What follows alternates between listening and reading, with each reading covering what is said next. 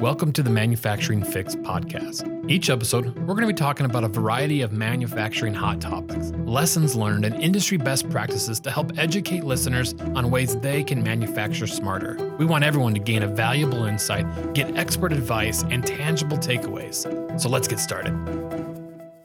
Hello, this is Keith Deibert, and I'm here today with Kellie Ecker uh, from South Dakota Manufacturing Technology Solutions. Kellie, could you tell us a little bit about yourself and your organization? Sure, sure, no problem.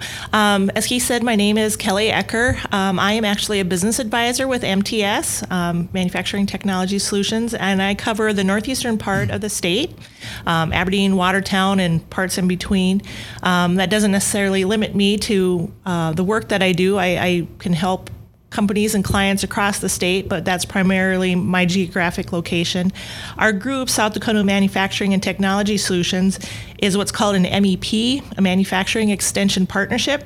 And we are actually part of a, a, national network of 51 MEP centers across the United States and Puerto Rico. So we, um, you know, there's there's one of us in every state, not necessarily by the the same name or the same type of name, but there's an MEP in every state. And, and we provide our clients with consulting and training um, based on their unique need for their business and, and based on the number of employees um, within their organization determines the cost of those uh, services.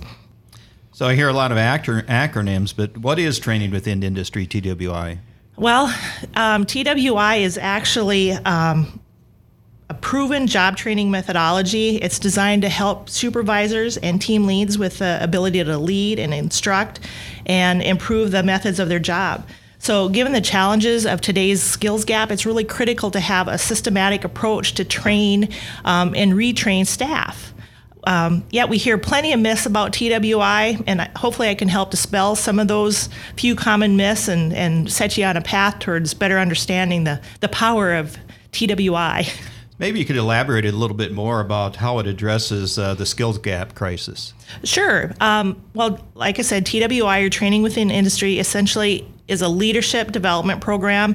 It's designed to provide supervisors and team leads with the ability to lead, instruct, and improve the methods of their job. So, TWI consists of standardized programs that teach these essential skills needed by all people responsible for the work of others, regardless of the industry.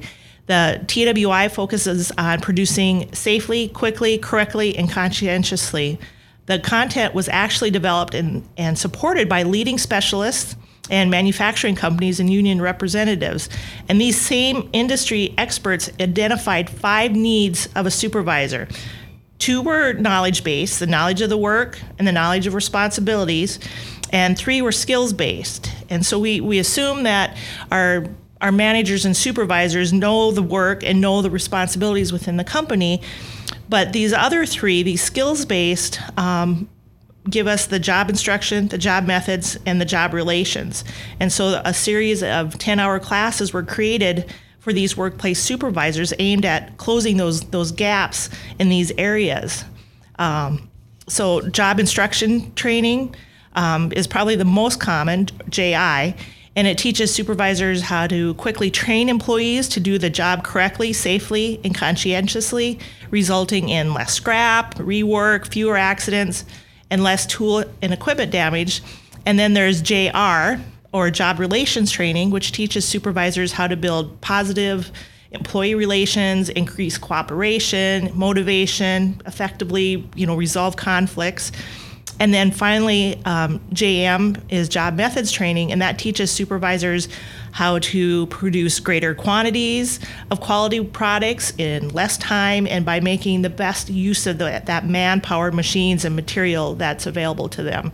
So essentially, each of these TWIJ programs has its own four step method, and we're coupling that with a learn by doing philosophy and um, you may even actually see some other J modules um, in existence, but they were mostly developed after after the war um, by other institutions of TWI. So. Okay, so where did this originate? In Japan? Well, actually, no, Keith. Um, while many people believe that TWI originated in Japan, the training within industry programs were originally developed in the United States. Um, in the early 1940s, the United States government formed the Bureau of Training War Manpower Commission to help industry quickly and reliably retrain the workers and ramp up for World War II. Uh, after World War II, the United States government exported the TWI program to Japan to try and help them rebuild their, their peaceful industrial base, also with the goal of preventing World War III. But interestingly, while the United States companies returned to quote unquote business as usual after the war, the Japanese companies really embraced the TWI teachings in a big way. And that's why many believe that it originated in Japan. So maybe you could tell us a little bit more about how the TWI actually played a significant role in the U.S. historical uh, part of World War II. Sure. So, in preparation for joining the World War II, the United States established the, the TWI services in the summer of 1940. The problem was that the United States needed to rapidly increase its industrial output. Um, we weren't in the war yet, but we were, after all, a primary supplier of equipment to the Allied forces of Great Britain and France and even the Soviet Union. At the same time, the industrial manpower was ab- abroad fighting the war. So women had to step up to provide the labor, but there they had no experience in the industrial setting. Uh, they didn't know how to weld, mill, drilling. So TWI was born out of the need to rapidly train unskilled workers entering the war production workforce as you know the many other uh, skilled laborers went off to war. So fast forward after the war ended most of the men came back. They took their old jobs. The women back went back to their kitchens per se or their previous life. So during the prosperity of post-war america the twi program was actually abandoned for the most part, and it became a faded memory. Um, the TWI services was shut down by the United States government in September of 1945, and then the TWI effort became uh, really a lot smaller. Originally, there was actually um, 16,551 plants that had trained over 1.6 million workers. Uh, in its heyday. And after everything was all said and done, only a few hundred pledged money to keep the program alive. So, so if it played such an important role in World War II, why, why don't we hear more about TWI today? Well, although the training within industry has been around for a long time, you know, just shy of 80 years, there are still many people and many companies who have never heard about it. It's especially fallen under the radar in the United States, which is really ironic because, like I said, it was created in the United States by the United States government and for use by the United States manufacturers. But as such, United States manufacturers are rediscovering TWI and it's really experiencing a rebirth throughout industry. The J programs, the, the JM, the JR, the JI, have a new role for the United States companies looking to implement um, lean manufacturing. So, fun fact for you, Keith. Uh, TWI job instruction teachings have survived to this day almost completely unchanged. Hard to believe. But the pocket card that's part of the TWI program that's carried around today actually details the four step method, and it's almost identical to the pocket card originally distributed by the United States government in the 1940s. So, lean industries are, are increasingly turning to TWI as a mean to emulate Toyota's ability to sustain improvements and achieve standard work. Industries such as healthcare, the construction, the manufacturing, they're reaping these modern day benefits from this proven and recently revived program. So I would guess that if employers are interested in this program TWI, they'd really want to know something about the benefits to them if they implemented it. Yeah, there's a, there's a wide variety of, of benefits. Companies that implement TWI will see both tangible and intangible benefits. Some of these include um, improved morale, increased job satisfaction, You'll see a decrease in training and retraining time, especially for the temporary workers um, that so many companies use to, to augment their, their full time staff. Um, there's fewer accidents and safety incidents. You know, companies will see improved quality, uh, reduction of errors by achieving that standard work across all workers and all shifts. You know, like I said, less scrap and rework, less tool and equipment damage, reduced cost, increased throughout and of course continuous improvement that's it's important for everyone And you know, offsetting the workforce shortage and reducing labor hours is another key key benefit, along with fewer grievances, and then the ability to get more done with less equipment and manpower. But finally, and probably most importantly, the ability to transfer knowledge from a skilled workforce to to the unskilled or green workforce, which is really important if you have those long-term employees, you know, that have that that institutional knowledge who are they have retirement in their sights and you want to grab hold of that knowledge and be able to teach that to the next generation. So employers really need to find a way to take that knowledge and share it. And the job instruction program the ji is really um, the best way that that's done. So it sounds like a pretty simple and straightforward program but does it really work? Of course. Yes it does. And historically twi significantly uh, improve the industrial production and, and really help Allies win the war. And while the ideas date back to the 1940s, they are still really relevant today. Technology, yes, has changed since 1945, since we were in World War II, but the people have not. The methods of TWI still work, and they can really help you to improve. It's a key of course, to have the buy in from the top. You know, you want to have that supportive leadership if you want to be successful across the entire enterprise rather than just you know pockets of success. So that's you know really important to have that buy-in from the top. But twi or training within the industry has really stood the test of time for for four really simple key reasons and and number one, it's it's a simple program. Number two, it uses a blueprinted procedure, a quote unquote recipe for success. I know you talk a lot about you know following the recipe. If you follow the recipe, you know things will work out. Um, number three, both the trainers and trainees learn by doing in this process, and and and finally, um, it's passed on by multipliers that that spread the training. So uh, it's just not one person; it's you know kind of a domino effect. So Kellie, could you share with us maybe some specifics related to success things that companies can expect sure. to achieve? So, companies adopting the TWI program have noted unprecedented success, including cost savings from productivity improvements, scrap and waste reduction, employee retention, and cost avoidance. However, to absolutely guarantee you that you're going to see a 25, 50, 75% improvement that extends from one company to the next is really closer to myth and legend than it is to fact because, as you well know, companies are all different. The people within them are all different. But what I can show you is a, a, a past history of success where, in fact, 25% improvement was seen across the board in many areas. The TWI services mission from the start was to help industries help itself to get more materials than they ever thought possible. Um, initially, the TWI founders monitored 600 companies to gather data to evaluate the performance. So, what we ended up seeing is that 86% of the 600 monitors increased production by at least that 25%. And 100% of those same 600 companies reduced their training time by 25% or more.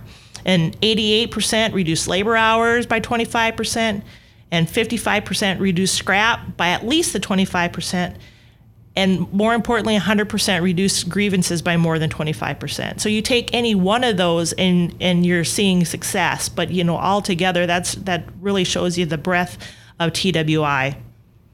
So, Kellie, could you share with us maybe a specific example of a success and really what generated this need and desire to implement in World War II? Sure. So many historians actually cite TWI as part of the reasons that the Allies won the war. However, we simply just outproduced the enemy because we quickly, conscientiously, and safely equipped that inexperienced workforce with skills to support the production. So let's take a look at, at shipbuilding. So there was a company, Consolidated Steel Corp, um, in Texas. We're looking at 1945 here. They had over 18,000 employees, and every single supervisor was trained and certified in one or more of these J programs the job method, job instructions, or job relations.